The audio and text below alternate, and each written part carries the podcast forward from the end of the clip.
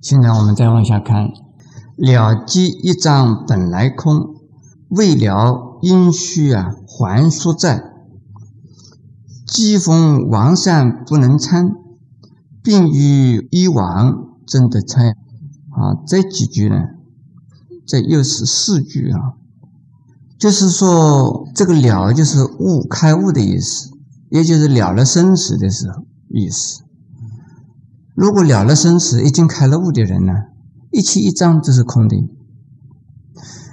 如果没有了生死，也没有开悟的话呢，你造什么业就要还什么债。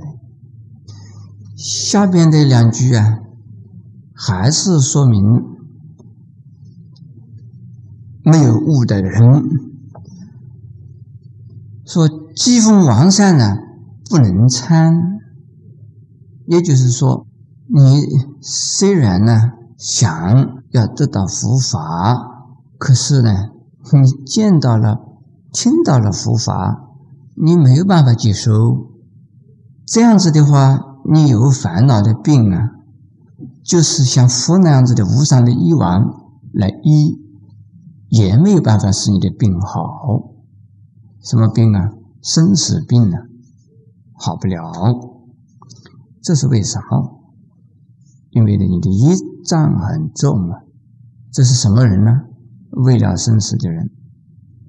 这四句主要是，鼓励我们修行的悟境呢是第一重要，而这一障啊不是重要的问题，你不要担心一障啊重，一障重没有关系，只要你能够从修行而得悟境。物境显现，一张自然粉碎，自然就消失。我们造了再重的业，过去世啊，再多的业没有关系，你不要怕。当你一悟以后啊，业全部不见了。请问诸位，在一个黑暗的房子里头啊，没有灯的时候，这个房子是黑的，对不对？可是当你灯一打开的时候，黑有没有啦？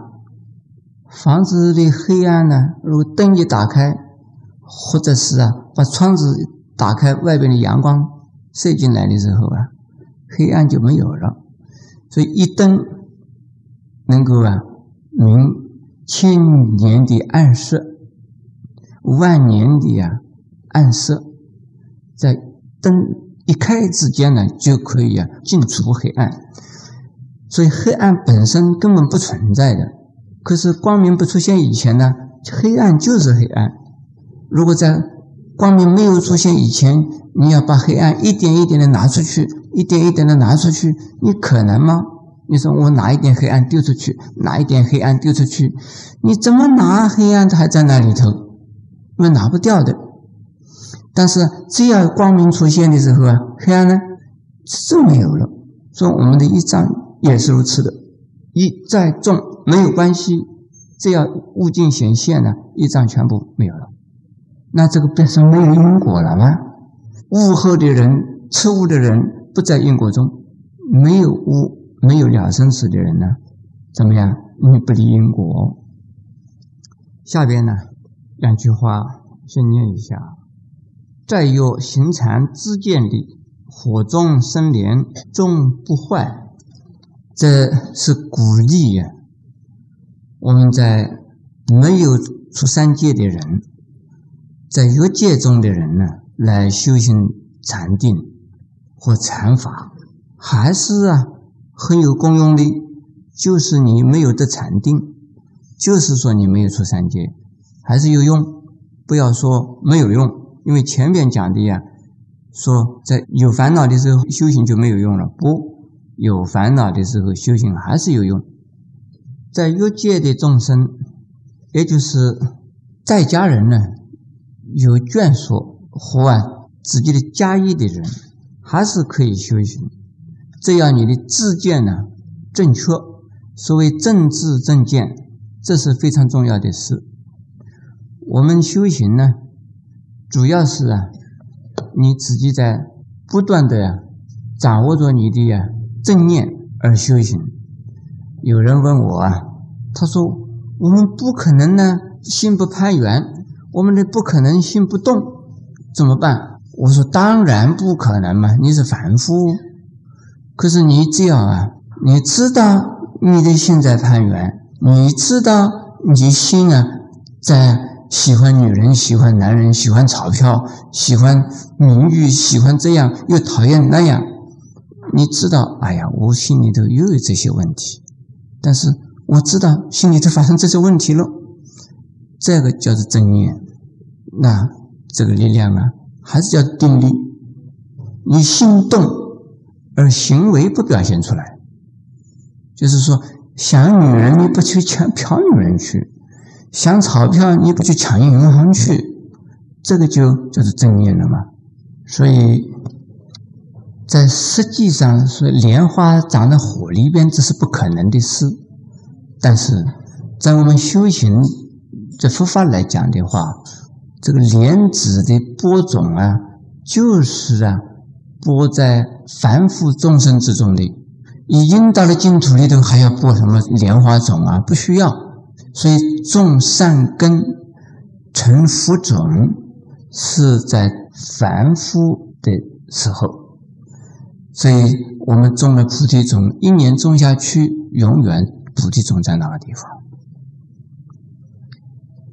下边呢，又是一个故事：勇士犯众，悟无声，早时成佛欲尽在。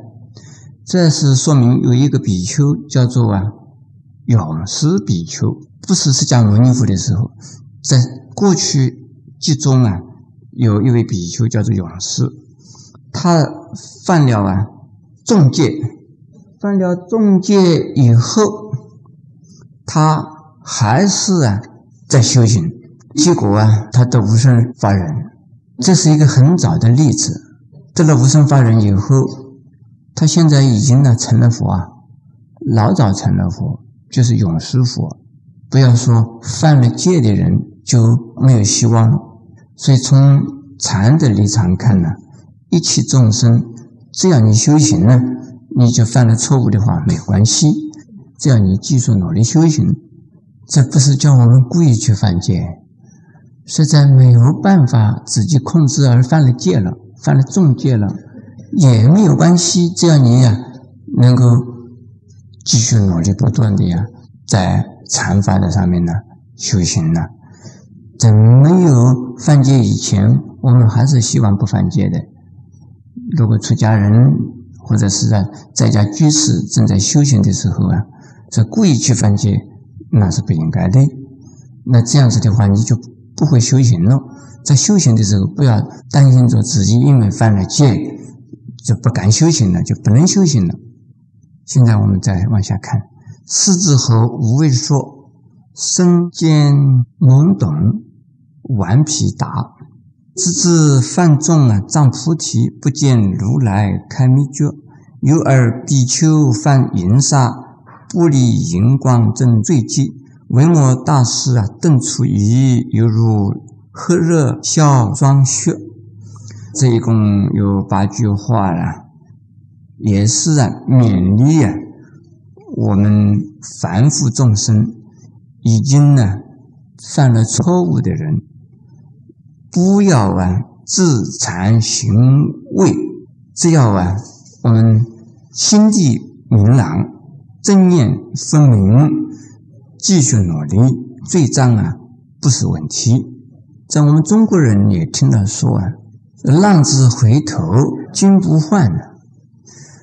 佛法又有一句话说。放下屠刀，立地成佛。还有呢，回头是岸，这都是啊，说明了佛法里头啊，不舍去任何一个众生，只要他能够回头啊，来努力修行的话，虽然呢已经犯了大错误，没有关系，做个强盗，做个土匪。做了妓女，杀个猪，这些人是不是可以修行呢？当然可以。这一边修行的时候，一边又犯了错误，怎么办呢？从此以后要不要修行了？当然要修行。没有修行以前犯了错误，我们呢还可以回来吗？何况已经在修行的人犯了错误，当然可以回来。所以从大乘法来讲啊，犯了任何严重的错误啊，都可以啊，历史回头。这里面有一个故事讲到，在佛的时候啊。有两个比丘，有一个比丘啊，白天出去托钵了；另外一个比丘啊，他很累了，在他这个在山里面那个草寮里面呢，在睡觉了。正好遇到有一个打柴的一个女人，这个女人呢，呃，看到那个比丘睡的那个地方啊，她突然间起淫心，因此在那个比丘身上面呢，行了淫欲。这个比丘醒来以后啊，看那个女人在他身上，他也觉得不得了，我自己犯了淫戒了。等到第二个比丘回来的时候啊，他就告诉他，他说我不得了，我犯了淫戒了，我恐怕不得了了。那个第二个比丘啊，在外边回来的那个比丘，他说啊，那个女人这么坏，我赶紧追她回来。他追那个女人，那个女人跑，害怕，就是。在山上啊，一个不小心掉下山去啊，跌死了。这个比丘说不得了，我追那个女人呢，把那个女人杀掉了。所以这两个比丘啊，一个犯了淫戒了，一个认为是犯了杀戒了。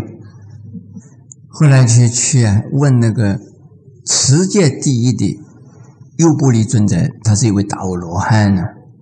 这个大阿罗汉说：“嗯，你们两个人是犯了根本戒了。”这个两个比丘很气馁，很很很纳闷，奇怪了，我们没有要犯戒，结果犯了戒了。你看，后来就去找维摩居士，这我们究竟犯了戒了没有呢？